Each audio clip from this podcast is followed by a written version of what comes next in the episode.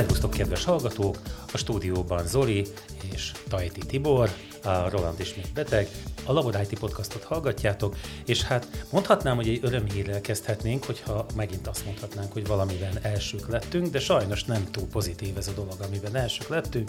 Mi az, hogy nem túl pozitív? Hát, ha jól, jól olvasom a cikket, akkor világelsők vagyunk az alkoholbetegek laká- lakosság arányos számát illetően. Ami Na, de azért... hát ez volt a cél, nem? Nem, nem hát nem, az hát ingyenes pálinkafőzés, az, hogy, az, hogy a, a főhülye az egy pálinkával szokott izé, kocintgatni a tévében. Kezdődik. Még, Minden, ne arra, hogy még 20 mindezt jelenti. Ez nem? mindezt jelenti. Mi a felé megyünk? Igen, mi iszunk rendesen. Nem, szerintem azért Mi, ez nem iszol megy. rendesen, Feri? Hát törekszem rá. Na, ez az, ez a beszéd. De egyébként szóval ez, ebben, nem ebben nem hosszú ezen múlik. évtizedek melója van. De nem ezen múlik szerintem, amit te mondasz. Én azt gondolom, hogy ahogy a, az északi társadalmakban is ugye meg lehet magyarázni, hogy a sötétség, a, a, Hát a sötétség az itt is. Meg ez Ott- lenne az oka. ott- ott- ott- másféle sötétség van, Zoli. A, a lényeg az, hogy ez egyébként egy komolyra fordítva szót, hát elég sajnálatos adat, és bár egyébként az egyfőre eső alkoholfogyasztás sem nálunk a legmagasabb, de egyfajta számítási mód mentén a, sajnos úgy tűnik, hogy, hogy világelsők lettünk ebben a kérdésben, ami hát most akár elsők vagyunk, akár harmadikok, akkor is egy figyelmeztetője, hiszen itt még a tizedik hely is elég szégyenletes, hogy azért itt valamilyen probléma van. Semmilyen probléma nincs. Ha van enne, akkor megiszunk egy felest, és elmúlik. Mm. Nem, hát nem tudom. Én, én Hát mi a- hogy nem tudod? Hát ne hülyeskedj, ne tegyünk már úgy, mintha nem arról lenne szó, hogy egy darab szar lett a társadalmunk, és hát, például alkoholista, én- meg depressziós, meg, meg, meg munkakerülő, meg hazug, meg mit tudom én micsoda. Hát Én tele nem, vagyunk nem olyan látom az problémákkal. alkoholizmust egyébként az én környezetemben nem, nem jelenik ez így meg. A, a butaságot az, azt sokkal, tehát az sokkal gyakrabban találkozom, mint az alkoholizmussal. De hát nyilván gondolom, hogy ez a felmérés, ez, ez valós adatok alapján készült el. Úgyhogy hát ugye szembe kell nézni azzal, hogy valószínű a buborékban, amiben élünk, abban talán nem feltétlenül találkozunk a szomorú valósággal. Hát nem, nem a két pisztolyból szoktál jönni, és oda mész. Jönni, igen, és most nem is mondhatnám azt, hogy, hogy, hogy egyébként nem látok a túlzott alkoholfogyasztást nyilván egy kocsmában, de, de azért ez, ezt ugye máshol is élek, mint a két pisztolyban. Ezért, Tibor úr, te, te közeli barátja vagy a, a témának. Ferinek vagy az alkoholnak? A- Hát a két pisztolyban sajnos nem vagyok törzs vendég. Arra szeretnék egy picit visszareflektálni, amit mondtál, hogy a, a pálinkafőzésnek a, a ö, kedvező áruvá tétele. Lehet, hogy az északi társadalmakban, ugye ott is a Finnország is nagyon élen járt régen, de ott drágává tették az alkoholt, és ez valamennyit segített. hát igen, Mint de hogy hát a cigarettán nálunk az segített. Tehát Se- le, lehet nyilván. ezt tagadni, de a drága cigaretta miatt bizony kevesebben cigiznek, és sokkal de, drogfogy. Én tudjátok, mennyinél tettem le a cigarettát? Hány forintnál? Mit tippeltek? Most mennyi egy doboz cigi? 440-es fecske? Nem, nem volt már fecske, amikor abba hagytam, az, az a szüleim cigarettája volt, 3.15-nél a multifiltert. Úgyhogy az már régen volt, és néha, amikor uh, meglátom, hogy mostanában mennyibe kerül egy doboz cigaretta, ráadásul most olvasom, hogy me- megint egy jelentős áremelkedésen uh, kell túlessen ez a dolog, ezért, uh, ezért ugye rácsodálkozom arra, hogy tulajdonképpen hogy tudják ezt emberek kifizetni. Ez rengeteg pénz már, amiben ez belekerül. Hát nem 2000 is, forint nem is. Nézd meg, nézd meg a délhevesi falvakat, alig cigiznek, a kocsmák bezártak, tehát az alkohol egyébként már nem annyira eh, jellemző eh, újabban, eh, inkább egy városi betegség lett. A falvakban kifejezetten jönnek a drogfutárok, és a kínai designer drogokat viszik. Gyerekek olyan 7-8 éves korukban betépnek, és ezt életük végéig gyakorlatilag a 22-23 éves korukig tolják. Hmm. Hát nézd, menjél el átányba, kömlőre, elképesztő. Tehát tényleg a, a, a hát, de hát Egerbe is, hát itt a, a belvárosban, hát óriási ez a drog probléma. És egy ilyen adag egy napra töredéke egy doboz ciginek. Zoli, te sokat utazol hazánkon kívül is. Hogy látod az alkohol árát máshol? Mennyivel kellene itt emelni az alkohol árát, ahhoz, hogy ne legyünk világelsők. Hát, amíg gondolkozol, én elmondom nektek, én most Ausztriában voltam, 5 euró egy korsó sör. Igen, hát, hát általában 4-5 euró körül Amikor van. Angliába járogattam ki, akkor ott 4 font volt egy korsó sör. Nyilván lehetett többért is lenni, kevesebbért nem igazán. Igen, tehát én is azt gondolom, hogy ez, ez, ez, ez körülbelül ugye a duplája két és félszerese. Uh-huh. Tehát az, Már az itteni árnak? Az itteni árnak, de de én alapvetően nem, nem csak az áremelésben látom. Tehát tényleg, amikor a pálinka, az otthoni pálinkafőzést legálisá és ingyenessé teszik, akkor tulajdonképpen azt üzenik, hogy igyatok. Tehát én, én ezt, ezt egy nagyon komoly... Érte? Például cigizni már ciki. Én emlékszem arra az időre, amikor betiltották a éttermekben a cigit. Hát ugye barátaimmal mindig ültünk, és még engem is, hogy mondjam, már nem felháborított, de még én is azt mondtam, hogy olyan jó, hogy már hát a cigiz étteremben, én nem cigiztem soha életemben, de hát, de hát jó, hát ők szoktak cigizni, hát milyen dolog az, hogy majd nem lehet.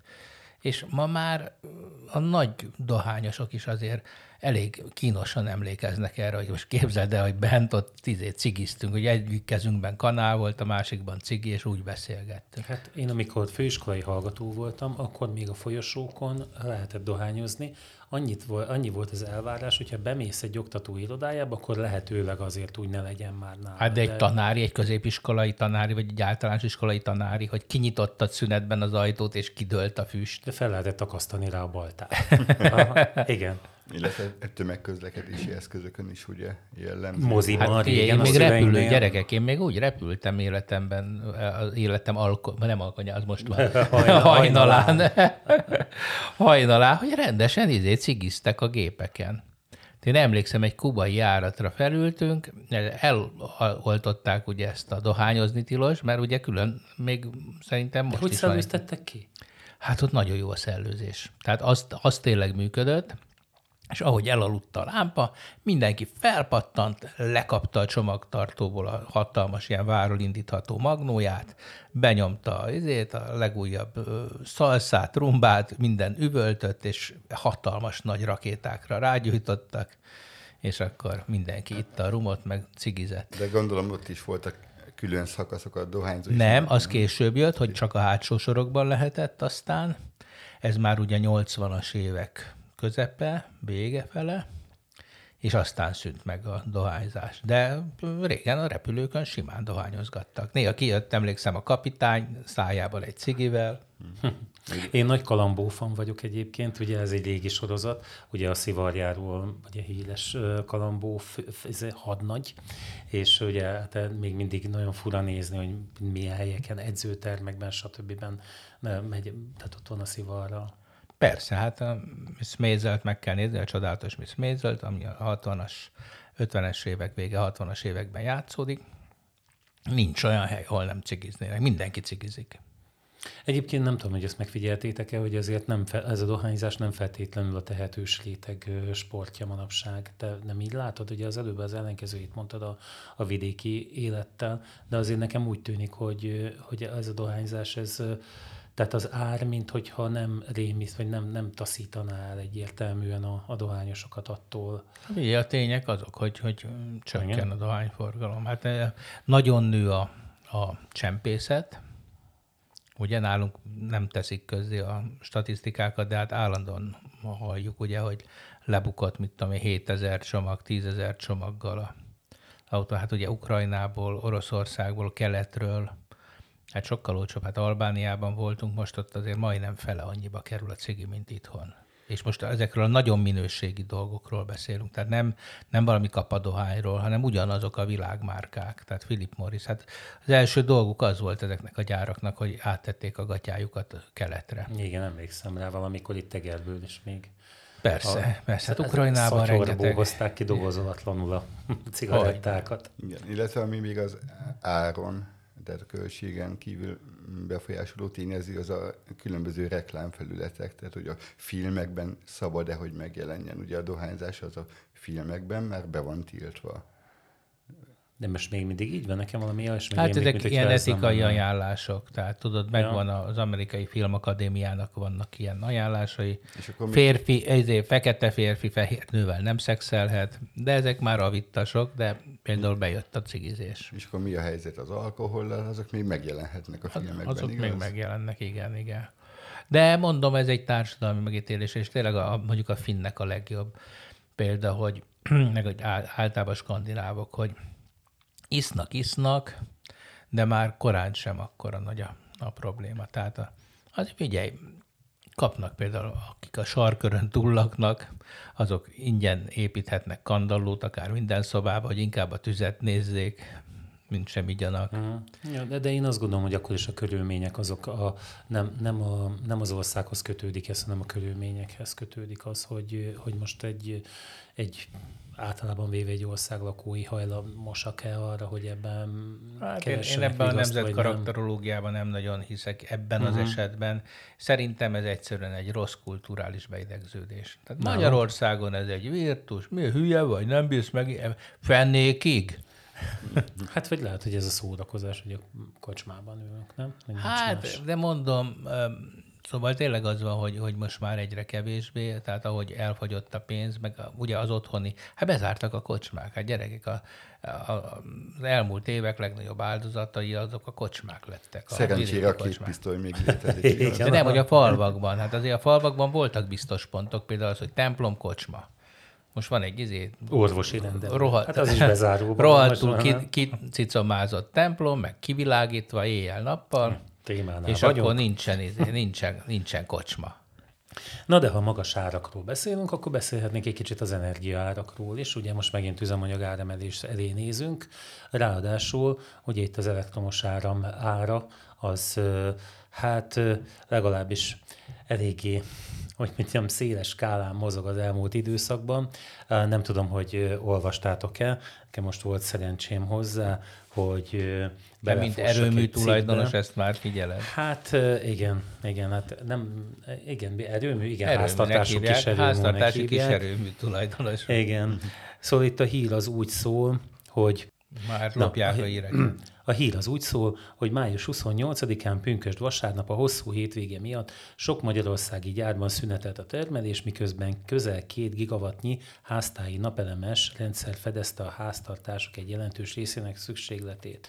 Az időjárás ideális volt, nem kellett fűteni, de még hűteni sem, így kora délután a hálózati terhelés, vagyis a kereskedelmi célú erőművek által előállított villamos energia iránti igény 3 gigawatt alá csökkent, amivel évtizedes átlagot döntöttek egyébként meg, és hát előfordult nálunk is akkor most már az, hogy gyakorlatilag a túltermelés alakult ki, azaz az, az, az alaperőműveink, illetve a, a villamos energiát szolgáltató háztartási kis erőművek, ahogy mondtad, együttesen több áramot termeltek, mint amennyit egyébként a lakosság elfogyasztott. Ennél fogva ugye negatív áramár alakult ki, és hadd tegyem hozzá, hogy egyébként képzeld el, hogy egy finn hallgatónktól, egy Finnországból van élő hallgatónktól kaptam egy levelet, amit ezúton is köszönök. Ő is azt írja, hogy idézek néhány gondolatát, nemrég végre beindult egy új atomerőmű náluk, ne kívánjátok, hogy ezeket a finn megnevezéseket fel, megpróbáljam Ne, légy felolvasni. szíves, nem? És azt A, is tudod. szélerőművek is nagyon jól működnek, a vízerőműveket az olvadó hó pörgeti, és ennek okán előfordul az, hogy ott is a szolgáltató fizet a felhasználónak, hogy csak hogy fogyasszanak. Mi az, hogy ott is? Ezt úgy teszem, mint a itt is. Hát um, ugye a cikk, amit, ami, az első cikk, amiből kiindultunk, ott ugye a negatív áramár az ott a, azt jelenti, hogy ugye a, a szolgáltatónak hogy- kell hogy- fizetni. Tehát, hogyha megnézed ezt a diagramot, most itt De ezt hát a Feri, legyünk már. Nem, látják. a Magyarországon az áramnak hatósági ára van, te annyit fizetsz mindig, amennyit előírt neked Orbán Viktor. Ez így van. Sőt, remélem, hogy ez így is marad. Helyes. Az értelemben, hogy, És hogy áldja meg az Isten. Most volt 60 éves a miniszterelnök úr, tiszteletlen Most, most, vagy. gratulálok, most gratulálok de- innen, de- innen is. Egyébként itt a szaldóval kapcsolatban mondom azt, hogy remélem, hogy így is marad, hogy legalább lehet termelni, és akkor legalább el lehet használni télen, majd meglátjuk, hogy ez így történik-e, mert a, a minap most már nem tudom el, most elkezdtem utána olvasni, hogy, hogy most ez, ezzel mi lesz jövőre, hogy akkor most megszavazták, nem szavazták, eldöntötték, vagy nem döntötték el. Én abban voltam egyébként, hogy erről még nincsen döntés, de most aztán úgy tűnik, hogy nem találok olyan cikket, sem olyat, ami azt mondja egyértelmű, hogy el van döntve, sem olyat, ami azt mondja, hogy nem, úgyhogy majd remélem, hogy hogy ezt jól értelmezem, és még nincsen ilyen döntés. Na, de visszatérve. Áldja meg a jogbiztonságot is az Isten. Hát ebben az, hát hogyha mondjuk megszűnik a szaldó, akkor, akkor az ugye sokakat pofára egy többek közt engem is, mert ugye nagy összegű beruházást tettem. Nem baj, Ezért... akkor is tudjuk, hova kell szavazni. Na, Figyelj, lehúzom itt a mikrofonodat. A, Szóval nagy összegű beruházást tettem ebbe a, ebbe a cuccba, és ugye, hogyha egy évig se tud működni úgy, hogy, vagy egy évig tud működni úgy, hogy rentábilis legyen, akkor azért azt elég nagy szemtelenségnek fogom tartani. Úgyhogy remélem, hogy nem így lesz. Á, Minden esetre... nem Szemtelenség? Ne, igen, ez szemtelenség. Itt, nem, tartom. Itt, itt ez nem lehet. Minden esetre egyébként a, úgy tűnik, hogy ezek a hagyományos erőművek, amik lusták, alaperőműnek hívják, ezek az hagyományos erőművek, ezek, ezeknek a létjogosultsága kezd megté- megkérdőjeleződni, vagy az időjárás jelentést kell valahogy nagyon, vagy előrejelzést kell valahogy nagyon felbepontosítani, hogy ezt a helyzetet kezelni lehessen. Mert hát, is lesz egy Paks 2 De, de fel. igen, de, és de én, én azért, hogy mondjam, azért a szakembereknek jobban hiszek. Mind nekem? Mind neked. Azért azt mondják, hogy ugye Magyarországon például ez a, ez a napcsendes, vagy nem tudom, hogy mondják ezt magyarul, tehát uh-huh. hogy amikor ugye nem süt, nem fúj. Igen. Időszak, az, az egy viszonylag gyakori dolog. Például az északi tengeren az nagyon ritka, hogy ne fújjon a szél, a Szaharában nagyon ritka, hogy ne süssön a nap, de Magyarországon azért egy kicsit stohasztikus az időjárás, eh, csak a mai napra gondoljál, és emiatt ugye ezek a fajta energiaforrások azért elég kiszámíthatatlanok. Tehát azt mondják, hogy azért az energiabiztonságnak vagy az van, hogy rendelkezésre áll egy alaperőmű, hát vagy elrakjuk az áramot de hát ugye egyelőre ez a technológia még nem áll készen. A te harmadik lehetőség az, hogy olyan erőművek épülnek, amelyek nem lusták ebben az értelemben, tehát a könnyen mozgó, indíthatók. Hát ugye ezek most a gázerőműveink. Hát ugye a most víz gáz... is lehetne különben, bár itt nem vagyok képben valóban, hogy, hogy ennek milyen realitása van nálunk, főleg, hogyha a közelgő vízhiányt is figyelembe vesszük, mert ugye azért erről is szólnak a hírek. I- igen, de olyan több helyen is van már. Azt nem vagyok képben, hogy Magyarországon hogy állunk, de hogy a vízerőmű fölött van felső víztározó, aminek van egy igen magas víztározó képessége, ami a gyors reagálásúvá teheti. Most Herszonban például láttuk, hogy mekkora, ugye, öt balatonnyi vizet tárolta. Igen, komoly, igen. Hát tárolt. Igen, tároltak, úgy Aha. értettem, igen, múlt időben, és, és hát persze, tehát ugye ott, ott nem azt kell nézni, hogy mennyi vizet, hanem az egy magasabban lévő tömeg, tehát mennyi energiát tároltak.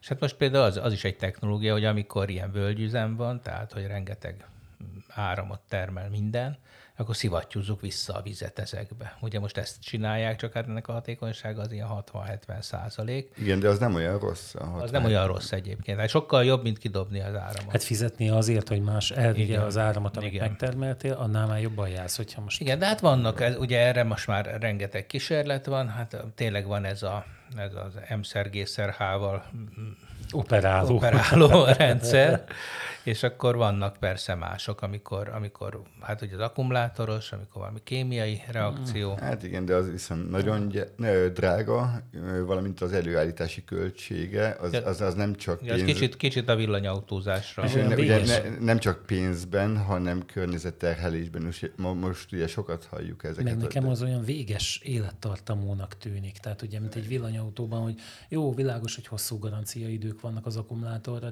de akkor is egy dízelautóval mondjuk jó eséllyel elmehetsz akár 20-30 évet is, hogyha nem, vagy nem, de mondjuk itt, itt eleve bele van kódolva egy villanyautóba az, hogy, hogy hát az akkumulátor részében, mert ugye a másik, a kopóalkatrészeknél pedig egy villanyautóval két-három millió kilométert is el lehet menni, elméleti beslések Aha. szerint, de most már a gyakorlat is azt mutatja, hogy, hogy a millió az nem meg se neki. Ugye eleve töredéke alkatrész van benne, mint ezekben a kis kallantyús, dűznis, izé, herőcés, nem tudom, mik vannak ebben. Tehát ezekben Főleg a, a hibridben, igen, amiben ez is, meg az is benne igen. van. Nem? És, és de, hát persze az akkumulátor az pedig, az pedig eh, valóban egy, eh, egy cserélendő dolog, és hát nincs az jól megoldva. Igen, Bár... valamint ugye évről évre romlik a tároló képessége hatásfoka.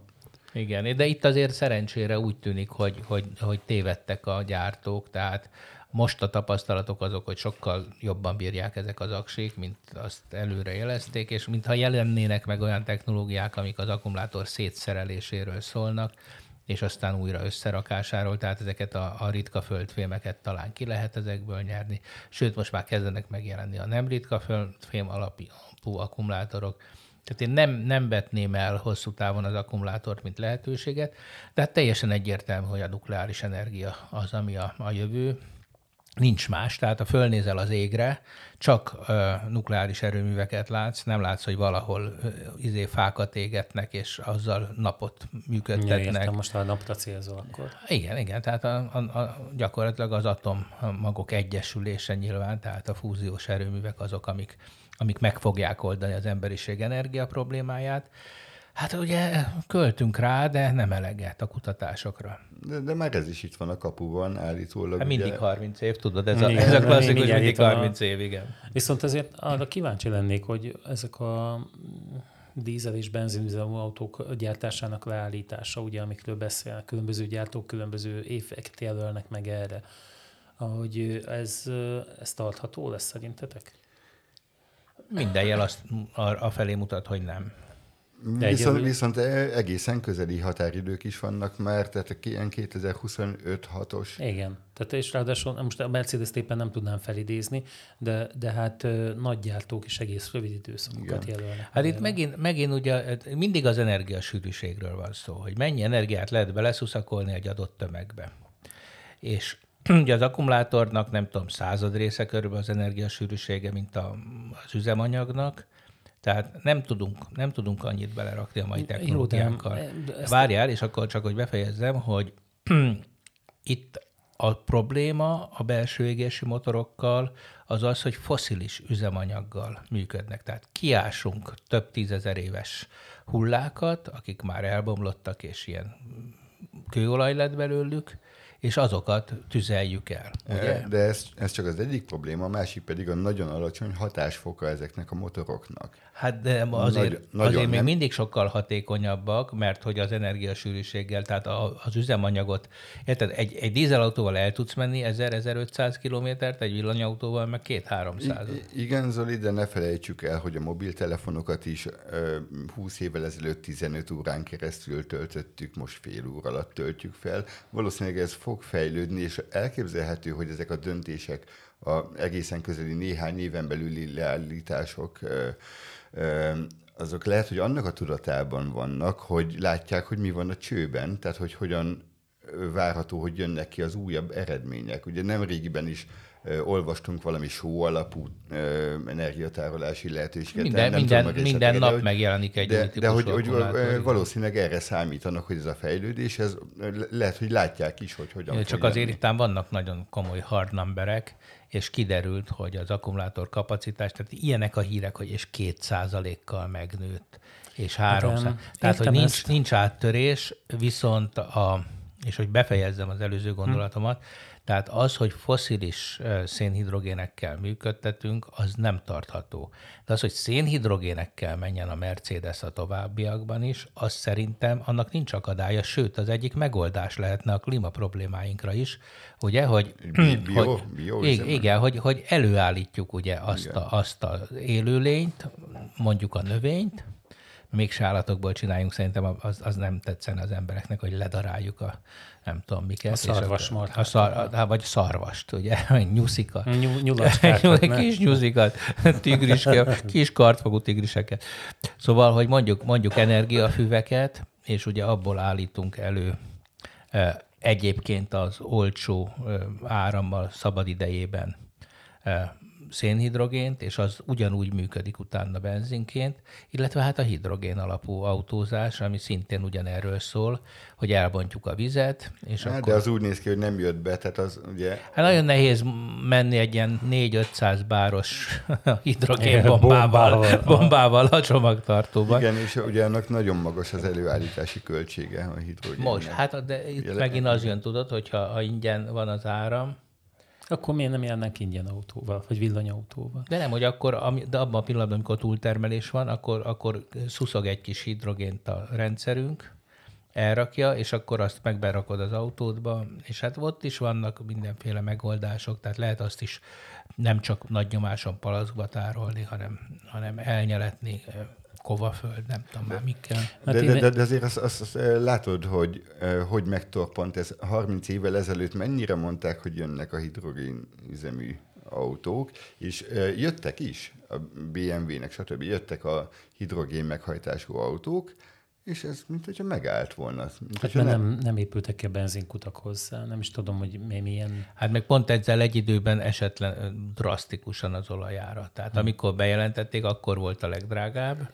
Viszont cserébe, vagy illetve mellette a, ez elektromos üzemű, az fejlődik, sőt, ugye most pont arról beszélünk, hogy lehet, hogy pár éven belül elkezdi elnyomni a robbanó motorokat, Nézzétek, én, az, én erről az azt gondolom különben, hogy ugye végig arról beszéltek most, hogy hogy lehetne egyre több és több akkumulátort belenyomni egy autóba, vagy hogy lehetne a hatótávolságát végül is megnövelni. Ugye mindig ez a, ez a probléma. Most egy barátom, akinek villanyautója van, nem, nem, is, nem is, hogy mondjam, egyszerű villanyautója, egy nagyobb túrát tett meg Európában vele, 5000 kilométer körül mondta, hogy ment. Azt mondta, hogy egyetlen egyszer sem várt, töltésre, és azt mondta, hogy ez, ez kezelhető. Én ugye, amíg járogattam az egyetem villanyautójával, én ott azt tapasztaltam, hogy, hogy ez rendbe tud lenni, egy, egy tudomásul kell venni azt, hogy van egy töltési idő. És szerintem én, én azt gondolom, hogy ez a töltési idő csökkenthető, mert most az, hogy megálljál, mit tudom 300 kilométerenként, ha most hosszú távról beszélünk, mert a, mert a, a városi fogyasztás az szinte nulla, tehát az meglepő. Föl, én azzal fölértem Pestre, még 70 kilométert mutatott a, a, az órája, hogy így mondjam, és az, az végtelen sokáig elég volt. Ott bent alig fogyaszt az a, egy, egy villanyautó. Viszont ugye, tehát ugye az autópályán gondolom a légellenállás lehet az oka annak, hogy, hogy ez ilyen drasztikusan meg, megnő. Tehát ezek alapvetően hát igen, arra ja. De de hogyha a töltés fel, tehát gyorsá tehető, vagy a, és, a, és a járulékos infrastruktúra, ami ehhez szükséges, az ki tud épülni. Mert nálunk azért mi a helyzet, hogy, hogy odaállsz egy benzinkutat, és lehet, hogy az elektromos töltő résznél parkolnak. És eleve, hogyha megpróbálsz szólni, akkor... És közben pálinkát isznak. Hát, Meg cigiznek, mert ott lehet. Hogy, a, tehát, hogy, hogy lehet, hogy nem szépen szólnak hozzá, de mikor megpróbálod rávenni őket, hogy ugyan álljanak már ki onnan vagy, vagy ott áll egy villanyautó, de nem tölt például. Tehát ugye ez, ez itt sajnos ugye a nemzeti kultúránk részévé vált, vagy, vagy része maradt, hogy, hogy ezeket a helyeket nem igazán hagyják üresen, és ez ugye megmérgezi ezt a dolgot. Nem figyelnek egymásra, hát, vagy a Nem, akkor leszarják már elnézést. Ugye ezt mondom, de szerintem így kb. erről van szó. De, de én ebben látom a jövőjét ennek különben. A, ugye, a, amit a foszilis üzemanyagokról mondtál, a, vagy, tehát ilyen forrású üzemanyagokról, itt ugye az a baj, hogy a valaha lég, légtérben lévő ö, káros anyagokat most oda visszanyomjuk, tehát ugye ezzel ennek a koncentrációját növeljük. Tehát nem... És hát azokat ki kell szedni, tehát ugye az, az, az csak egy hiú ábrán. vagy gondolatok arra, hogy hogy lehetne ezt újra Persze, de, de vannak technológiák, nyilván még, még azok is elég fejletlenek, de jelenleg ugye az óceánjaink nyelik el őrült módon, amik ettől savasodnak és melegednek, de hát a megoldás az, hogy füveket kell, meg ilyen klorofil hát kapcsolatban dolgokat. Én azt mondom neked, évekkel ezelőtt um, van egy um, biológus kolléganőm, és szóba jött ez az energiafű, és ő azt mondta, hogy ezzel két baj van, szerinte. Az egyik az, hogy ezek annyira kiszipolyozzák a földet, hogy ugye termelsz valamennyi energiafüvet valahány éven át, és utána gyakorlatilag újra kell táplálnod a földet ahhoz, hogy ez működni tudjon. Másrészt pedig ugye ennek van egyfajta, hogy mondjam, következménye is, mert hogyha energiafüvet lehet majd termelni mondjuk búza helyett, mert az energiafű majd kétszer olyan hasznot fog hozni majd, mint a, a búza, akkor bizony megint majd jön az, hogy, hogy korlátozni kell ezeknek a energiafüveknek a termelését. De jelenleg napelemeket termelünk a búzaföldjeinken. Tehát érted, nekem ne dumáljanak, amikor izé lediszköveznek mindent. Tehát ez, én értem, amiket mondasz, meg de ezt, most ezt hogy gondolod, hogy az udvaron majd energiafűnő a Hát nem, de hát a, és akkor... a, a, én azt gondolom, hogy a termőföld az sokkal nagyobb, mint amiről beszélünk. Jelenleg nyírjuk ki a termőföldjeinket, ez igaz, de nem amiatt, mert nagy búzára van szükségünk, mert hát köszönjük szépen, búzából mindig túltermelés van. Tehát a búza például idén rekordtermés várható, ugye azt mondják a hozzáértők, de e, és azért, nem, azért szűnt meg a parasság, mert már nem kell, ugye, mert néhány ember megtermeli a kaját. Tehát az energiafüveket, az simán lehet, figyelj, Izraelben sivatagban teremnek a, a zöldségek, igazad van, kiszipolyozza, erre is vannak módszerek. Tehát én, én nem tartom ezt ördögtől való dolognak, hogy, hogy növényeket termesszünk olyan helyen, ahol eddig nem termesztettünk. Hát igen, végül is a, az égés terméknek, illetve a hamunak előbb-utóbb valamilyen módon vissza kell jutni a földbe, hogy igen, és hát ugye ez, amitről mindig szoktunk beszélni, hogy az igazi megoldás az lenne például egy szép, gyönyörű nagy fa, és amikor a legszebb, a legmagasabb, na, akkor, akkor kell, kell kivágni. ugye? Mert, mert érted, hogy mert utána már csak korhad, és viszi a, az oxigént, és termeli a széndiokszidot, tehát olyankor kell levágni, és vagy elásni nagyon mélyre, és várni egy-két millió évet, vagy átalakítani e, valamilyen e, üzemanyaggá, tehát szénhidrogénné. Hát de nem csak erre kell egy-két millió évet várni, hanem arra is, hogy egy ilyen zsaroló vírus által eltitkosított fájlokat a mai számítógépekkel visszafejtsél. Soha nem volt még ilyen magas a zsaroló vírus támadások száma, mint márciusban. 459 ilyen incidenst említenek meg. Hát ez a 459 ez világon, vagy Magyarországon? Hát itt egy szervezet van, ami ugye ezt a számot közli. Mivel nincs kifejtve az, hogy hogyan kell ezt értelmezni, ezért ugye ez a 459 önmagában nekem nem tűnik egy túl nagy számnak amúgy, de biztos valamilyen területre vonatkozik, vagy esetleg a zsaroló vírusok típusaira, vagy ki tudja, hogy mire, de minden esetre gondolom, hogy itt a mérés arról szólt, hogy rendkívül nagy intenzitással indulnak ezek.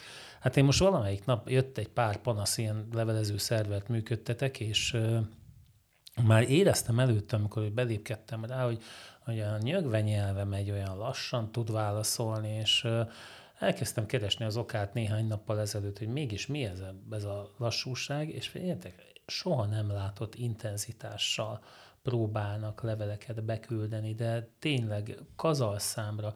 A, minden ilyen szerver program, ugye tudod nézni, hogy, hogy milyen üzenetei vannak, ezek egy-egy sor a képernyőn, ezt így, és ilyen karakteres üzenetek, amiket ugye hozzáértők értik, hogy most tudom, mi van írva. Ez folyamatosan rohan fölfelé a képernyőn, nem lehet olvasni a, a, annak a tartalmát. Nem is emlékszem rá, hogy valaha ennyire, ennyire durván ö, sok ilyen levélküldési kísérlet. Hát, szerintem leveleket akarnak küldeni. Én azt látom, mondjuk tegyük fel, hogy kocka.com, ez ugye az én doménem, és akkor megpróbálnak erre leveleket küldeni, úgy, hogy odaírják, hogy mit tudom, bélakukat kocka.com, adminkukat kocka.com, és akkor tehát egy halom lehetséges, bár egyébként nem létező e-mail címre küldenének leveleket. Úgyhogy Hát most neki álltam, ráment egy fél délutánom, hogy meg tudjam zabolázni őket, de, de az a megfigyelésem, hogy hogy rengeteg ilyen levelet próbálnak megfeladni. Nem tudom, hogy ez a háborúval van-e összefüggésben, így ránézésre, bár ugye mivel az attitűdöm eléggé hogy mondjam, nem a ruszkik oldalán van, ezért ugye lehet, hogy már áll a szemem, hogy, hogy ugye rájuk tudjak mutogatni, de, de jelentős számban elkapja a szem a, a pontru végű neveket benne, úgyhogy hát lehet, hogy ezzel a kérdéssel foglalkozni kell. Az pedig, hogy ugye ezek a tartalmak micsodák, hogy most itt megpróbálnak-e csak simán becsapni, vagy zsarolóvíros küldnek, vagy, vagy mit, mi, a, mi az oka ennek, azt ugye hát, valószínűleg nem nézted a tartalmukat? Hát nézd, amiket én kapok abban, tehát a, a legtöbb ilyen, ilyen szemét, tehát reklámlevelek, stb. Lehet, hogy egyébként azt gondolom, hogy az ötödére lehet, hogy valaha kattintottam, mert valamit meg akartam nézni, és lusta voltam kiszedni magam, vagy valamiért feliratkoztam helyekre, de, de a, az ilyen becsapós levelek, azok becsapós dolgok leginkább most mobilra jönnek nekem. SMS formájában kapom őket. Ugye gyakran kapok olyan üzeneteket, amik ilyen csomagküldőkről jönnek, ezek is, és ugye mivel szoktam rendelgetni ezt, azt ezért ugye nálam végül is betalálhatnak, úgyhogy azért nagyon észnél kell lenni. Hát sőt, én úgy veszem ki, hogy azok kapják, akik szoktak rendelgetni. Tehát, hogy minthogyha ha itt lenne valami összefüggés. Tehát, hogy, hogy ők megszerzik ezeket az adatokat valakiktől, csomagküldőktől, a kliens listájukat, én azt nem értem, hogy például az SMS-ben kapott ilyen halkszok, azok, azok egyértelműen felderíthetők lennének. Hát érted, hát azonnal De azok nem tudja. telefonból jönnek. Tehát De akkor ezek... is, akkor is felderítem. Melyik, hol, hol jött be a rendszerbe? Hát SMS-t küldeni azért az csak az, a, a GSM szolgáltató rendszerében lehet. Ezeket úgy szokták csinálni, hogy olyan országokban bérelnek ilyen szolgáltatásokat, amik, amiket, amikik nem foglalkoznak ezekkel.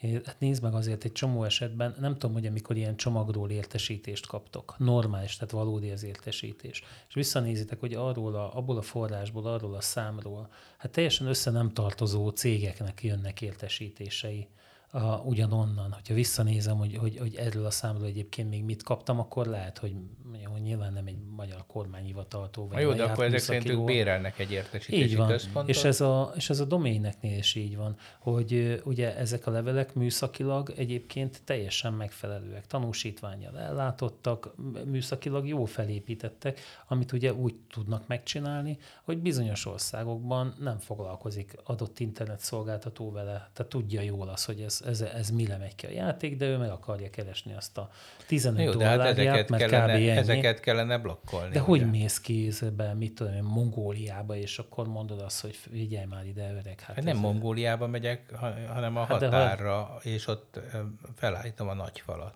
Ja, hát igen, lehet, hogy ez működhetne, de hát De nekem az államnak a fajta... van dolga ebben a védelemben. Tehát, hogyha határőrt alkalmazunk a országhatárnál, akkor valószínűleg ez is egy állami feladat, hogy külföldről érkező ilyen típusú támadásokat, azokat ugyanúgy a, a cyber haderőnknek kezelni kell. Építsük fel a nagy magyar tűzfalat. Igen, igen, valami kínai mintára egyébként. Most egyébként egy, Nem, de az EU-nak például biztos, hogy, hogy lehet ilyet. Vannak ilyen listák különben, most egy barátom adott egyet, abban ilyen IP címek kolosszális gyűjteménye van, de most nem, nem belemenve a műszaki részletekbe, de mondjuk egy sort, ha beírsz a tűzfalba, akkor ilyen 65 ezres nagyságú uh, tartományt kitiltasz, és valami ménkű hosszú fájlok voltak ezek.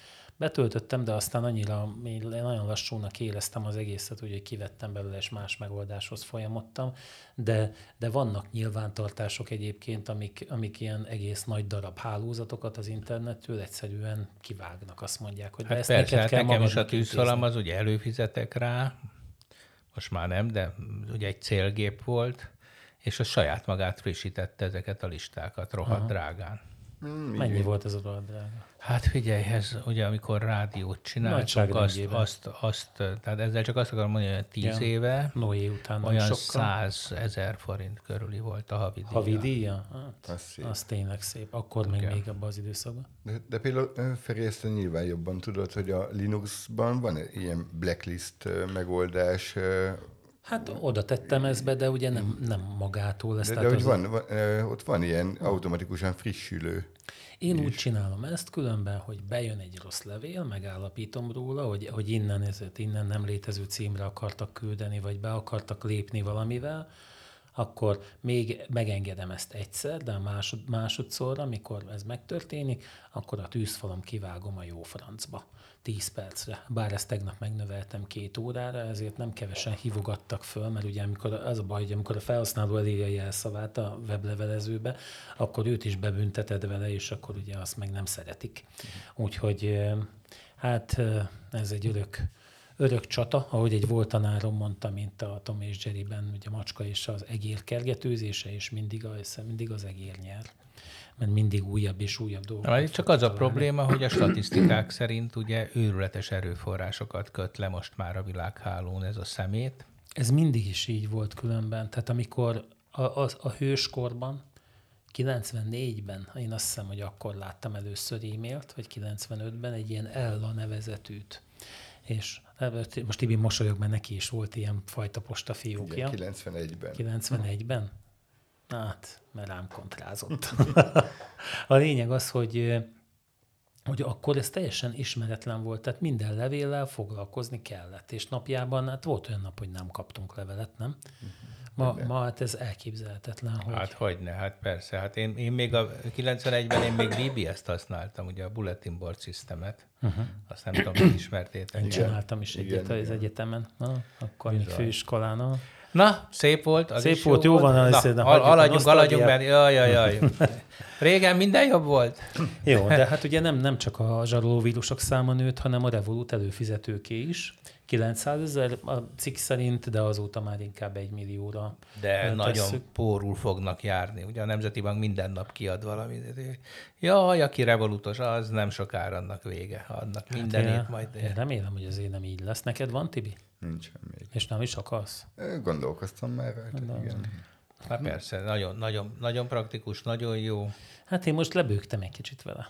Na. Képzeld el, hogy a, egy ismerősöm rákérdezett, hogy mi ez a Revolut, ugye amikor kérdeztem tőle, hogy, hogy van-e neki, és a, ugye nyitott volt rá, végül is regisztrált is egyet, szépen megcsinálta, és utána elkezdtem volna megmutatni neki, hogy hogy kell kezelni, és a, a régi egyszerű felületéhez képest most nem találok benne olyan egyszerűen dolgokat. Hát, változott, változott, meg hát te is öregszel. Igen, minden bizonyal ez az oka ennek, nem, nem az, hogy átpakolták máshova azt, hát, persze, volt. persze változott. De képzétek el, hogy most csak szabadat ne felejtsd, hogy Varsóban voltam vagy két hete, Természetesen a vizer az ugye úgy döntött, hogy nem jön a gép, illetve megjött a gép, de hogy nem jön vissza, hanem neki el, inkább elviszi a brüsszeli utasokat, nem jön vissza Budapestre, Varsóból, úgyhogy késtünk, és abban a pillanatban Revolut már küldött is három darab VIP váró belépőt nekem. Az milyen egyébként, mesél már el, mert... Hogy, mi, hogy milyen az a milyen VIP, a VIP váró? váró? Hát figyelj, bemész, korlátlan vodka. kaja. Akkor ez a magyar alkoholisták. Kaja. Hát ugye nem lehet visszafel, az ember már nem ihat rendesen, mert hát a kocsit ugye felveszi a reptéren. Tehát így ez egy kitolásként akartam ezt mondani. A vodka, sör, bor, meg hát minden, tehát mindenféle bakardiktól kezdve, tehát egy jó bár magyarul ingyen, kaják, meleg kaják, hideg kaják, szendvicsek, felvágott. Szóval csak így odamész, és mint egy hát svéd ez egy, igen, svéd asztal van, és akkor kényelmes fotelek, zuhanyozók bent. A Bécsi VIP-ban ott ugye ágyak is vannak, és fülkék, ledőlhetsz egy picit. Nem gyenge. Azt a...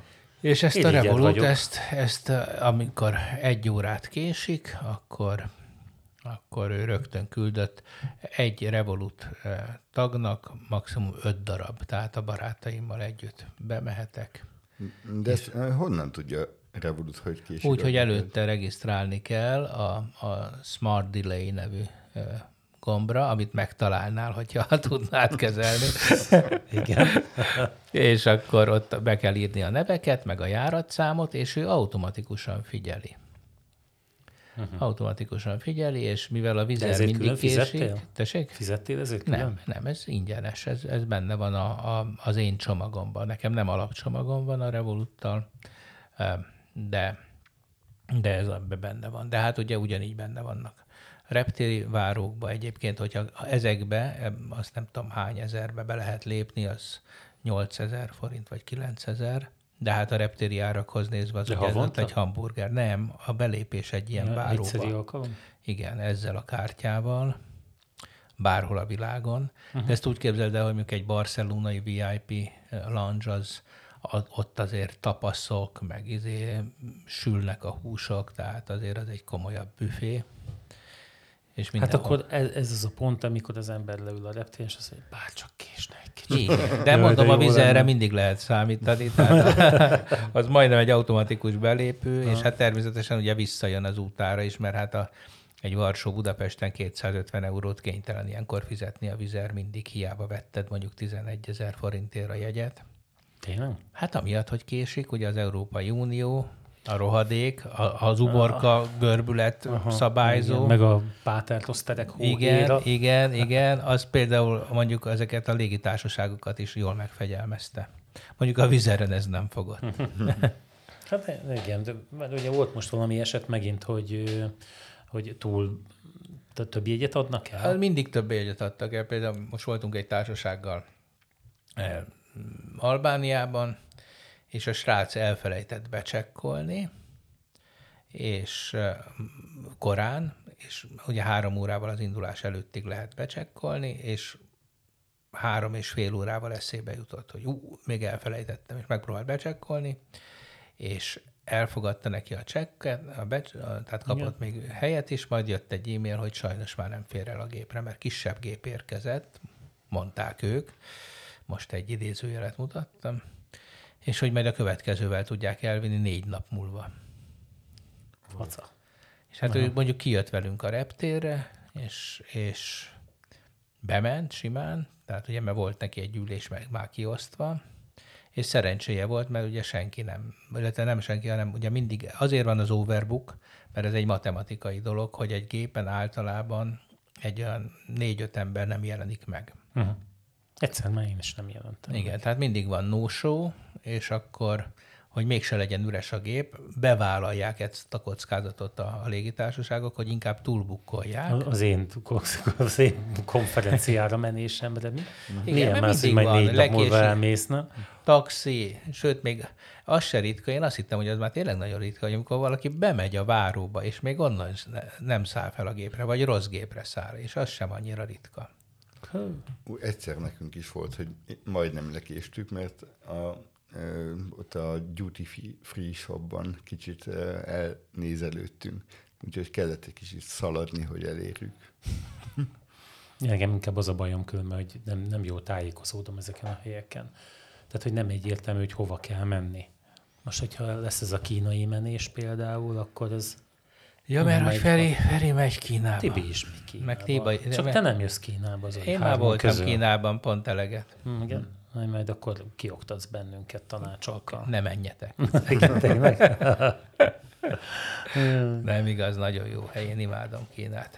Hát igen, tehát feltéve, hogyha elfogadod azt, hogy lehallgatják a telefonodat, vagy meg Hát persze. bigyózzák a cuccodat, bár igazából nem kell ez Kínába menni, hiszen itt, ha jól látom, akkor egy ilyen androidos applikáció is megjelent, ami először ugye valamilyen ártatlan képernyő rögzítő, vagy mi az ördög volt, aztán az update során egyszer csak újabb, nem, fel, nem feltétlenül kívánatos funkciót kapott, mégpedig ugye azt, hogy a beszélgetésekből egy-egy percet hazaküldött, ugye nem tudom, hogy egyébként minek, ezt nem, nem írja a cikk. Hát mit szóltok ehhez megint csak? Te vagy az Android. Ja, nem, én vagyok egyedül itt az Apple mániás, nem? Igen, mind a kettőtöknek Apple, vagy a Android van. Mit szóltok ehhez, Android tulajdonosok? Van ilyen. Hát, vannak információéhes emberek, vagy társaságok, akik szívesen meghallgatják, hogy Te miről beszélgetsz? Egészségükre váljék, nem? de lehet, hogy csak minőségbiztosítási célra. Igen. Abszolút. És az én beleegyezésemmel és Varga Judit jóváhagyásával. De igen, újra témánál vagyunk. Hát érted, most Ma- Magyarországon legyen ez probléma, hogy a Kínába elküldik, az nem is értik. Hát Azt megjön, nem írja a megjön cég, a hogy. Kínába küldik-e különben, de Igen, hát akkor meg ide, ide küldik a. KGB-lához, persze, hát az oroszokhoz. Vagy ahogy mi hívjuk a magyar titkos szolgálathoz. Uh-huh. Hát minden esetre én megint csak az jut eszembe erről, hogy ugye az Android, illetve a, az Apple cuccai közötti hatalmas különbség, hogy ezt ugye egy meg lehet tenni. Hogy az Ráadásul- Androidnál ez kiderül, az Apple-nél meg még nem tudjuk. Hát Ezt nem, akartad mondani? Nem, nem feltétlenül. Azt mondhatjuk különben, mert lát, érzékelem a maró gúnyt a hangodban, hogy ugye ha az Apple cuccait nézzük, akkor az az amerikaiakhoz megy. Ha, ha van ilyen, de mm, hát jó. Á, hogy lenne már? Képzeld el, most egyébként felvételiztettem, és egyiküktől azt kérdezték, hogy mit gondol ő arról, hogy az eszközökben beépítésre kerüljön-e olyan eljárás, ami a beépített titkosítási eljárásokat a hatóságok számára megkerülhetővé teszi. Magyarán mondjuk Tibit megakadályozza abban, hogy kettőnk magas röptű beszélgetését lehallgassa, de a hatóságok számára egy hátsó harmadik megoldással, mondjuk a birtokukban lévő valamilyen kulccsal, vagy valamivel mégiscsak lehetővé teszi azt, hogy, hogy ezt lehetővé tegyék. Vagy hogy ezt meg lehessen csinálni. Mit gondoltok? Mi volt a magánvéleménye? Hogy legyen ilyen, vagy ne? Nem tudom. Na jó, Hát én azt gondolom, hogy az volt a magávéleménye, hogy legyen. Nem. Pont az ellenkezője volt a véleménye. Az azt mondta, hogy ezeket a fajta hátsó ajtókat ö, nagyon nehéz lenne megtartani abban a körben, hogy, hogy ehhez tényleg csak a, az illetékes személyek férjenek hozzá, és ö, ennél fogva bár az államnak jogos igénye van arra, hogy, ö, hogy ezt ö, egy, tehát hogy egy bűnözőt alkalomattán ilyen módon mondjuk felderítsen, vagy a, vagy a magát a bűncselekményt bizonyítsa, a, ennek ellenére úgy gondolja, hogy, hogy nagyon nehéz lenne megtartani ezt ezeken a kereteken belül. Én ebben, ez tehát szívemből Nem, szólt csak ezzel az igen, egésszel. igazad van, de akkor miért kötelezték a GSM szolgáltatókat a hátsó ajtók beépítésére? Én nem tudom, hogy ez így Nem volt. csak- Így van, nem csak így őket. van. Ezt, ezt viszont... Ezt, Én, ezt, én oda Az emlékszem, internet hogy szolgáltatókat is, tehát hogy, hogy ö, ö, információ kicsatolás van. Tehát, Na de várjál már, az internet szolgáltatók esetében.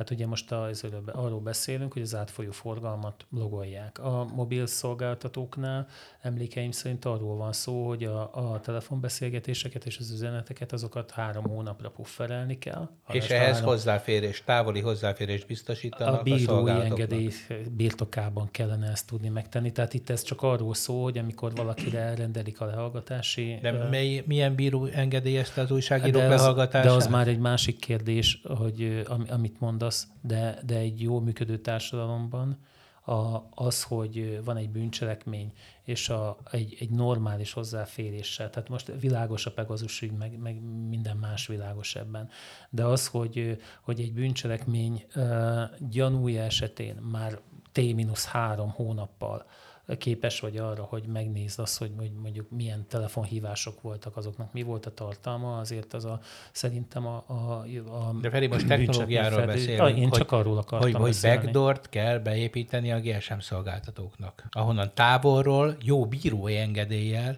de ha jön a gonosz, KGB-s, aki véletlen tudja, hogy hol van a backdoornak a bejárata, Hát akkor ez ő is bemegy. Hát ez a Ez srác a akkor, vagy lány, pont ezt mondta, hogy nem kellene beépíteni, a valóság Hát az- az, hogy beépítik. Hát itt az algoritmusokról volt szó egyébként. De értem, én, én azt, amit te mondasz, én azt úgy értem, hogy van-e jogod belépni egy olyan gépbe, amiben mondjuk a levelek már kódolatlan formában tárolódnak. Én nekem ez inkább ez, a, ez, a, ez az érzésem, de ugye mivel nem vagyok képben pontosan, hogy ez, ez, ez a backdoor, amit te mondasz, hogy ez, ez mit jelenti, és nehezen mond, mond, érvelnék mellette ellene, de illetve hát igazából ellene érvelnék, a, a, csak a bírói engedély birtokában. Érted, de hiába van bírói engedély, tehát itt most a technológiáról beszélünk. Ha lehetővé teszed, akkor nem az a kérdés, hogy a bírói engedéllyel rendelkező kedves emberek és a bűnüldözői fogják csak ezt használni, hanem ez a felvételiző aspiráns, ez pont arra világított rá, hogy ha már csináltál egy titkos bejáratot, arra bárki bármikor rájöhet. Érted? Ezért nem csinálunk titkos bejáratokat. Jó. Érted? És nem az, mert persze, azért csináltuk, hogy bírói engedéllyel ott be lehessen menni, jogos társadalmi értek miatt, stb. stb. Ezzel így mindenki első blikre tulajdonképpen egyetért, de itt jön a felelős gondolkodás, akkor sem adunk fegyvereket az emberek kezébe önvédelmi célból, és ne azzal sétáljanak az utcán, mert lehet, hogy egyszer valamelyik úgy gondolja, hogy mégiscsak lelövi a másikat. És ebben hát már mint a konszenzus lenni. lenne nálunk, hogy például nem adunk mindenkinek fegyvert. És ö, van olyan ország, ahol nem építenek be ilyen ö, bírói engedély esetén használható Én olyan példát tudok neked mondani, hogy hívják azt az eljárás, steganográfia, amikor a képbe tesznek egyébként nem látható módon extra információt. A, a, tehát egy, kapsz egy fotót, egy, egy kép, Igen. egy levél mellékleteként, ugye megnézed, és akkor azon, mit tudom, valami tájkép van, vagy amit akarsz, de valójában a kép úgy van az eredeti kép módosítva, hogy ilyen rövid üzenetek nem el vannak téve benne, amit egyébként, ha csak Igen. a képet nézed, akkor nem tűnik fel, hogy ez így van. Na, ez például egy időben, most nem tudom, hogy ez így van-e még, de a franciáknál tilos volt ilyenfajta, ugye pontosan a hatóságok ö, ö, hozzáférési Tehát Tibi, a válasz a kérdésedre, például a franciák köztudottan egy rendőrállam, tehát ott még azt is megtiltották, hogy két magánember egymás között titkos csatornát Hát de nálunk használjon. is volt erre próbálkozás, Hogy? emlékeztek Hogy? rá? Szerintem a Tóni volt. Lehet, a, hogy az igen, ő nevét Igen, az ő nevét. Hát a feltaláló. Akkor is már feltaláló volt, és, és próbált ilyen titkosítási rendszerekben utazni. Persze, tehát ezt, ezt az állam mindig megpróbálja, mindig akarja, hogy az ő füle legyen a legnagyobb.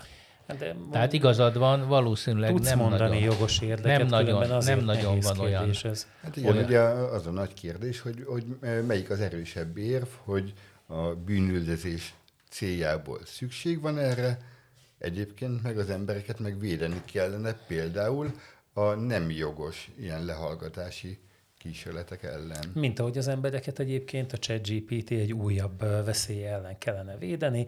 Egy cikk szerint a választási eredmények befolyásolásában is komoly szerepe lehet egy ilyen, ennek a fajta mesterséges intelligenciának. Tibi, mint a szakértője ennek a témának hármunk közül, mit mondanál erre? Te lehetségesnek tartod ezt?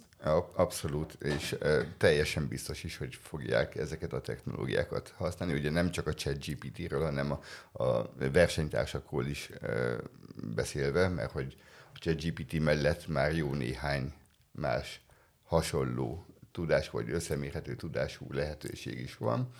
És hát folyamatosan lehet látni, nagyon sok ilyen csoportban benne vagyok, ahol kérdezik az emberek egymást, hogy hogyan lehet ilyen, olyan, amolyan célra használni ezeket a lehetőségeket, és hát ugye azt korábban is hallottuk már, hogy vannak komoly érdekek és komoly erőforrásokat töltenek, vagy költenek arra, hogy befolyásolják a választási eredményeket. Hát miért pont ezzel ne tennék? Hát csak indulj ki abból, hogy a, a, a, a hülye Fideszes néni, ugye, aki mint troll. Igen. Tehát ő, ő ugye ott ül a gép előtt, és akkor vagy, vagy megszervezve, vagy önszorgalomból tolja a hülyeségeit. Hát a hülye Fideszes néninél azért ma a mesterséges intelligenciák már sokkal fejlettebbek. Tehát sokkal uh, izgalmasabb, finom, finomabb, hmm. szenzit, tehát a környezetszenzitív posztokat tudnak kirakni, tehát kvázi becsatlakozik egy beszélgetésbe, egy csoportban kialakult beszélgetésbe, intelligensen érvel, olyan érvek is az eszébe jutnak, ami a hülye Fideszes néninek nem, és a többi, és a többi, tehát ez, ez az egyik része. A másik része, hogy hát átlát egy csomó dolgot, hiszen az ellenzék szervezkedik mondjuk ő, ha figyel, akkor, akkor le tud leplezni, hogy hú, ezek mennének oda tüntetni. Rászervez más csoportokból. Tehát teljesen automat, tehát kvázi hadsereg irányítóként tud fellépni a rendszerben. Hát de katonaként biztosan. De katonaként. Nagyon sokkal olcsóbb, mint az emberi erőforrás nagyon sokkal gyorsabb, és hogy fáradhatatlan nincsen éjszaka neki, ugye mint az, az hülye videszes néninek egyébként. Az olcsóságról egyébként most azért volt lehetett olvasni, hogy nagyon sokba kerül működtetni. Nyilván egyébként összehasonlítva, mert ugye mindig az élő erő a legdrágább, de, de egyébként azért nem annyira, nem annyira olcsó ezeket működtetni, esetleg a... So, sokba kerül, Igen. de nagyon-nagyon sok embert szolgál ki. Hm. És a akkor, más... várj, csak még szabadott te felejtsd, ugye ez még mindig a, a verbalitás, meg a, a, a szöveges dolgok, de hát ugye a deepfake-kel most már majd képes lesz olyan érvként beadott fotókat kirakni, hogy de hát gyerekek, hát nézzétek meg. A mai nap híre, ugye, hogy a DeSantis, aki ugye Trumpnak az ellenfele a republikánusok között, most kirakott egy képet, ahol Trump, nem tudom, homlokon csókolja talán a fauci vagy nem tudom már. De, de nagyon látszik rajta, hogy nem igaz. Jó, Egyelőre... de, de, hogy, de, de már, már a, a, a potenciálisan az amerikai Egyesült Államok következő elnöke már nem átallott deepfake-kel kampányolni. És ráadásul vannak olyan emberek, akik nem Következő fogják... elnöke? Kicsoda? Potenciális, azt mondom, hogy potenciális. Hát De DeSantis. A DeSantis. Igen? Hát, Úgy gondolod? Nem gondolom, de hát Tudom. hát potenciálisan ott van. Hát persze. Hát még Biden, Biden még kétszer megbotlik a lábában, és akkor... Ja, ezt mondtátok egyébként, mert amikor megválasztották, és a, a leghosszabb idő, amit adtak neki, az a két év, és akkor majd utána ez csak a nyeréshez kellett, meg a többi, most megnézd meg. Én nem mondtam ilyet. Nem, nem rád gondolok, hanem hogy ez Igen. volt az általános mondás. Ja, hát persze, hát akik ugye eleve a véhülyére akartak itt kiegyezni mindent, de, de, de persze, tehát azt látjuk, hogy, hogy egyébként Biden lehet, hogy furcsán viselkedik, és öreg bácsi, de nem öreg bácsis döntéseket hoz. Tehát hát ne, soha nem az számít. Nem hozzá Pontosan, de hát ez a lényeg, és ugye amikor láttuk, hogy Trumpnál viszont ő hozta. Igen, az milyen jó volt, Twitteren kitolta, hogy mi Hát tudod, van az a nagyon híres, a... azt hiszem Larry King interjú a, a Régennel. És akkor ugye feltette neki így élőadásba a kérdés, hogy hát elnök úr, köztudottan nem a legélesebb kés a fiókban, és nem az eszélyel szeretjük, nem volt ennyire uh-huh. udvarias. E, és akkor mondta régen neki, hogy hát ő úgy gondolja, hogy ő nem túl okos ember, de annyi esze azért van, hogy a legokosabbakat válogassa maga köré. Uh-huh. És ugye ezzel megnyert egy csomó embernek, a, aki mindenki tudta, hogy régen hát tényleg egy, egy szerencsétlen pojáca volt, úgy az átlagember, vagy nem az értelmiség szemében, és ezzel viszont elismerést vívott ki, mert hát ennél, ennél jobb módja annak, hogy valaki közhírét tegye, hogy ő bölcs, ugye nincs, mint hát, hát, hogy beismeri a butaságát. Egy, egyel szimpatikusabb, mint hogy valaki azt hiszi, hogy ő a legokosabb. Igen. Na, akkor még azért hagyd tegyem hozzá, mert még két dolog bennem van ezzel. Az egyik az, hogy most egy szegedi kutatóval, hát egy ilyen kezdő kutatóval beszélgettem, ő viszont nyelvi modelleken dolgozik. Még mielőtt megjelent a ChatGPT, azelőtt ugye reményteli volt, hogy majd ez a kutatás egyébként jó úton halad. Azt mondta, amikor itt ennek a kiber biztonsággal kapcsolatos dolgai kerültek szóba, hogy egy, ő, abban látja a veszélyét ennek, hogy nagyon könnyen megtéveszthetők. Nem is a nyelvi modellt hozta példának, hanem mondjuk az autók tábla felismerését, amit tulajdonképpen már elég, hogyha adott formában piszkos, ha rossz indulatú támadók fölmatricázzák például, akkor ugye már ugye támadhatók ezek, úgyhogy ő nem volt ettől ennyire boldog. Mi viszont az egyik kollégával egyszer, amikor Veszprémből jöttünk haza, akkor próbáltuk, próbáltunk hülyeségeket mondani neki. Az egyik ez meg is maradt, hogy azt, azt mondtuk meg, egy perege már a romér. És egy ilyen teljesen ilyen távolságtartó választ adott. Azt mondta, hogy hát ő nem, ne, úgy gondolja, hogy ilyen szó a magyar nyelvben, hogy romér nincsen, és ezért ennél fogva nem tudja megmondani, hogy perege. Így kezdte. De, de tehát mi például nem tudtuk hülyíteni. De el tudom képzelni, hogy egyébként nagy tömegben adott válaszokat, szervezett körülmények közt adott válaszokat, azt, vagy lehet, hogy most Tibi mosolyog, hogy nem tud összhangban lenni azzal a tömérlekmennyiségű információval, amit már beetettek?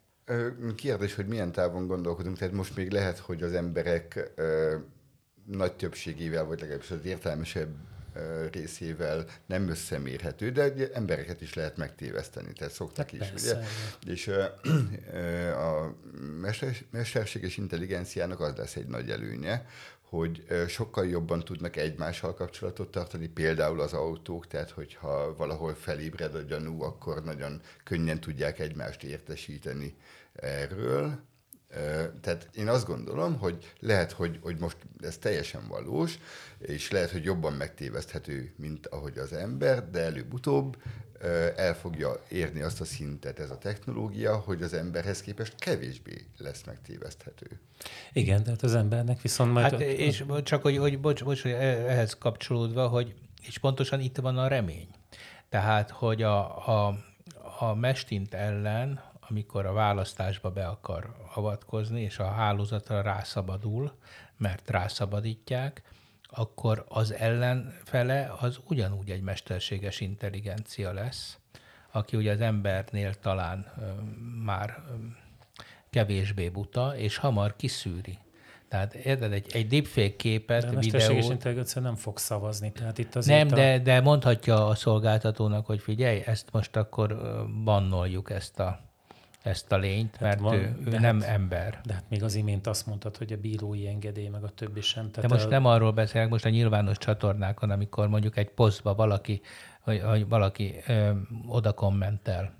Igen, tehát ugye most is van kontroll ezeken a csatornákon, a közösségi médiában, tehát hogy bizonyos ö, ö, szabályokat, törvényeket, sértő ö, közleményeket automatikusan mesterséges intelligencia detektál, és ezeket tiltják, és ez vonatkozhat majd arra is, amit most mondtál, Zoli. Igen, és az- az viszont egy jó kérdés, hogy például amikor mobiltelefonon felhív téged mondjuk Gyurcsány Ferenc, mint, mint egy mesterséges robot, és elkezd veled beszélgetni. Föl fogom ismerni, mert nem Tök. azt fogja mondani, igen, megcsináltuk. De, Hajrá, de nem tegyünk azt fogja mondani, hanem Feri, hogy vagy?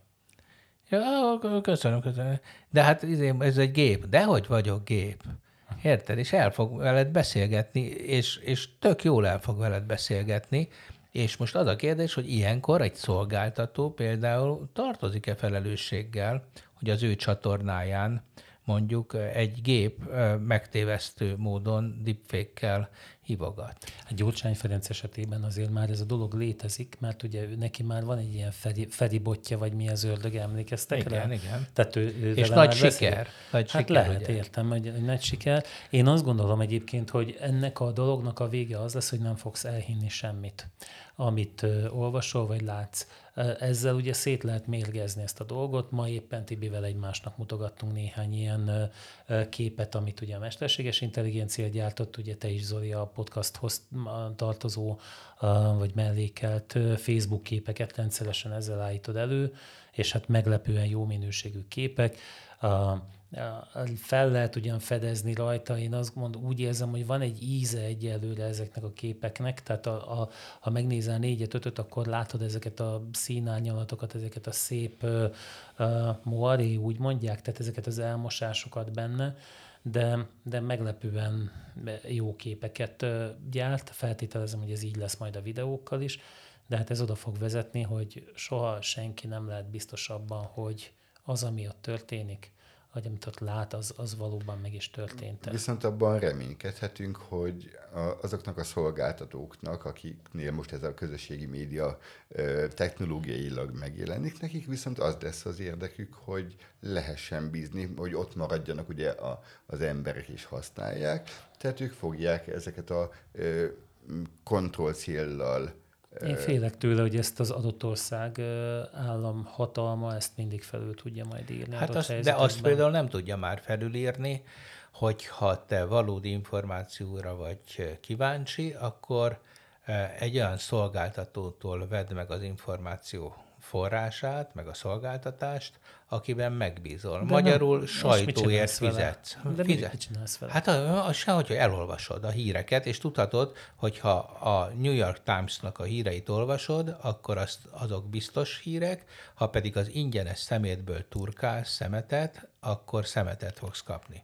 Tehát ez ilyen egyszerű lesz. Igen, de, de ugye az most- ingyenes csatornákon is most is van olyan, ahol a nem valós tartalmat meg lehet jelölni, amit ugye független ellenőrök ugye fognak vizsgálni, és e- ehhez hozzá fog jönni mostantól ugye a gépi ö, ellenőr, a, De gondolod, hogy ez mindig rövidesebb megállapítható? Hát lesz? most is Tehát vannak. 20 év múlva mondjuk egy ilyen borkai videó kiderül, hogy maradjunk a politikánál akkor egy pillanatra. Az akkor, politika volt.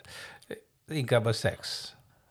Hát jó, most eh, nézhetjük ezt az aspektusát, hogy abban is voltak oké. furcsa dolgok, mert ugye, ugye miért, miért hív valaki ikreket, ha már ez, tehát ezt, ezt sose értettem. Mi az, hogy miért hív valaki? Hát, Hát, mi- mi- mit nem lehet Hát ezen miért nem érteni? két különböző lányt hívott, akkor minket két egyformát hívni, de, de mindegy, Feri, jó, hagyjuk. erről beszélgessél a, egy rendben, egy szakemberrel. A lényeg az, hogy hát mondjuk 20 év múlva, ha egy ilyen videó elkészítése technikailag tökéletesen lehetséges, akkor ezek a, ezek a fajta videó, ez semmifajta politikai botrányt nem fog kiváltani. Hát főleg azért, mert meg fogja mondani a robot, hogy ez egy hamis videó. De megfogja? Meg. Hát ez a lényege, hogy... Hát a... most is nézd meg, itt volt ez az oktató, aki ellenőrizte a dolgozatokat talán, és ugye megállapította a, a mesterséges intelligencia, hogy igen, ez bizony mesterséges intelligencia, mind egyes lett, megírta a levelet a hallgatóknak, hogy akkor ez mind egyes, azok felháborodtak, beírták, megkérdezték a mesterséges intelligenciát, hogy a tanár levelét azt a mesterséges intelligencia írta el, majd visszaírták neki az eredményt, hogy igen, tehát, hogy, hogy ez, ez, ennek a, erre sose lesz egyértelmű válasz. Majd lesz, ami azt mondja, hogy igen, lesz, ami azt mondja, hogy nem. Tehát hát- ezzel hitelteleníteni fogják az összes ilyen felvételt. Lehetséges, hogy ezzel megtaláltad azt, hogy ezzel a kérdéssel, hogy mi, mi a legfontosabb fejlesztendő irány manapság. Hát, hm, tehát az információ hitelessége a keletkezéstől a e, fogyasztóhoz való eljutásig. Igen, és hát tulajdonképpen ezt, ezt hívtuk sajtónak régen, hogy egy szeriőz lap ott nem közölhetett olyan információt, amit három független forrás nem erősített meg, nem voltak szájhagyomány útján terjedő hmm. hírek, stb. stb. Ez egy szakma volt, és a hát hitelességét ez garantálta. És az, hogy most Magyarországon ez már nem így van, tehát hogy most már csak propaganda szemét dől a sajtó helyett, az nem azt jelenti, hogy a világon egyébként ne lenne szeriős sajtó. Hát ezt ugye itt az idő is játszik, ugye aki először megjelentett egy ilyen tartalmat, az lesz majd a nyerő ebben a meccsben. De, de működik az, az újságírás. Tehát ez a szakma, ez egy létező dolog. A BBC működik, köszöni szépen, a CNN működik, a Washington Post működik, a Frankfurter Allgemeine Zeitung működik, a Le Figaro működik, igen. Rendesen vannak előfizetői is, ugyanolyan sokan, nyereséges, stb. stb. Itt nem, nem feltétlenül a nagyság vagy a drágaság fogja ezt befolyásolni vagy meghatározni. Ugye ugyanúgy, ahogy most jelen van a, a világban a hitelesítés bizonyos esetekben, tehát amikor bankolunk ugye neten keresztül, elképzelhető, hogy a jövőben majd csak az a fénykép lesz hiteles, amelyik tanúsítványjal dolgozó fényképezőgéppel fog készülni. És ezt nem lehet ugye kívülről valahogyan meghekkelni utána. Ami azt is jelenti persze, hogy nem lehet majd meg photoshopolni sem, meg semmit nem lehet vele csinálni. Hát ugye? ha csak nem egy hitelesített Photoshop-pal, Photoshop Igen, csak az meg nem, nem fog tanúsítványt kapni. De lehet, hogy ad tanúsítványt, hogy ezt ő Photoshopolta, érted? Ja, és akkor... Olyan tanúsítványt igen. kaphat, hogy ez egy Photoshopolt kép, igen. Igen, és akkor, na mindegy, én ezzel csak azt akarom mondani, hogy a mesterséges intelligenciának a rohadt komoly játéktere van itt, az elhárításban is, tehát a mesterséges intelligencia veszélyének a kezelését szerintem csak Mestint fogja tudni lebonyolítani. Nyilván az emberrel valamilyen kooperációban, mert hát a végén a verdiktet sok esetben majd az embernek kell kimondani. Tehát egy ideig. Egy ideig, igen, utána, amíg még van, az az, az egy-két év. De hogy, hogy még egy, egy rövid hírt azért ide csempészek, hogy nem tudom, azt láttátok, hogy a, a C++-ban, ugye, hogy kicserélte a a rendezési modult, nem tudom, évtizedek óta ugyanúgy rendezett a C++. A Google, a függ... nem? Nem, a függvény. A C++ programnyelv függvénye. A rendezést azt valahogy végezte, azt a C4-es függvény. Nem vagyok annyira otthon a C++-ban, és az a lényeg, hogy a DeepMind, ami, ami egy másfajta mesterséges intelligencia, mint ezek a nyelvi modellek, tehát itt ő, ő nem úgy működik. A nyelvi modelleknél, ugye a TV is utalt rá, hogy tulajdonképpen a meglévő dolgokból prediktív módon megpróbálja kitalálni, hogy mi, mi következik. Tehát ő igazából nem lesz oly módon kreatív, persze lehet kreatív, mert véletlenszerűen következhetnek olyan dolgok, amik, tehát hibázhat, és attól nagyon kreatív lesz. Például azt mondja, hogy ő írta a levelet, de, de hogy hogy igazi nagy felfedezésekre nem juthat. A DeepMind az máshogy működik. A DeepMind az játéknak fog fel mindent, ugye ő az, aki megtanult gúzni egy-két perc alatt, és megverte a világ legerősebb gójátékosát, és mondták, hogy ez nem lehet, ugye, mert a gó az csak emberképes, stb. stb. És egyszerre csak beadták neki, hogy, hogy tanuljon meg rendezni. Ugye? Tehát ezt tudjád, vannak ugye uh-huh. elemek, és akkor valamilyen módon és igen, és akkor valahogy sorba kell rakni. És akkor erre vannak rengeteg eljárás, hát nyilván mind, az első órákon ezt tanítják ugye az informatikába, és, és ő pedig ezt játékként kezdte el kezelni, tehát azt honorálták neki, amikor minél kevesebb lépésből, minél kisebb erőforrással, rövidebb kóddal.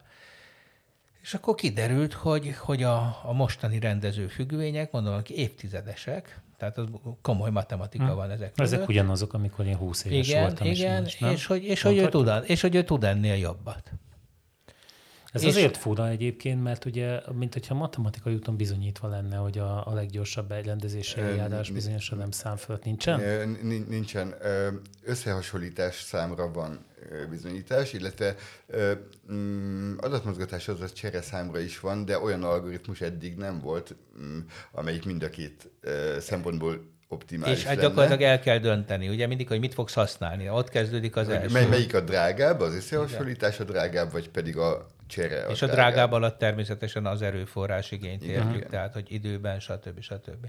És akkor ez egyszerre csak rájött, hogy bizonyos struktúrákat nem úgy kellene, ahogy, ahogy eddig csináltuk, mert a, a, a függvény egyébként tud, tudott dönteni, tehát valamennyire hmm. tudott, csak volt, amikor bizonyos struktúránál nem a legjobbat döntötte, és most emiatt kicserélték, mert kvázi egy mesterséges intelligencia eh, innovációja, innovációja alapján az ő általa írt kódra. Tehát ugye még ebbe ez is az érdekes, hogy meg is írta a kódot, és azt most a C++ hivatalosan függvényébe beépítette.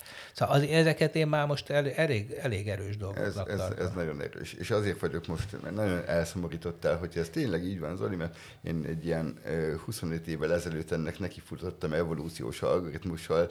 Igaz, hogy akkor még ugye a mai teljesítményekhez képest milliómod teljesítményű gépeken, úgyhogy semmire nem jutott az evolúciós algoritmusom, de nagyon szerettem volna ezt a lépést én elérni, de nem sikerült. De látod, nem volt hiába, mert valakik lehallgattak. Le, ja, de jó. Na, elszaladt az idő, úgyhogy szerintem köszönjünk el. Két hét múlva találkozunk. Két Sziasztok! Sziasztok! Sziasztok.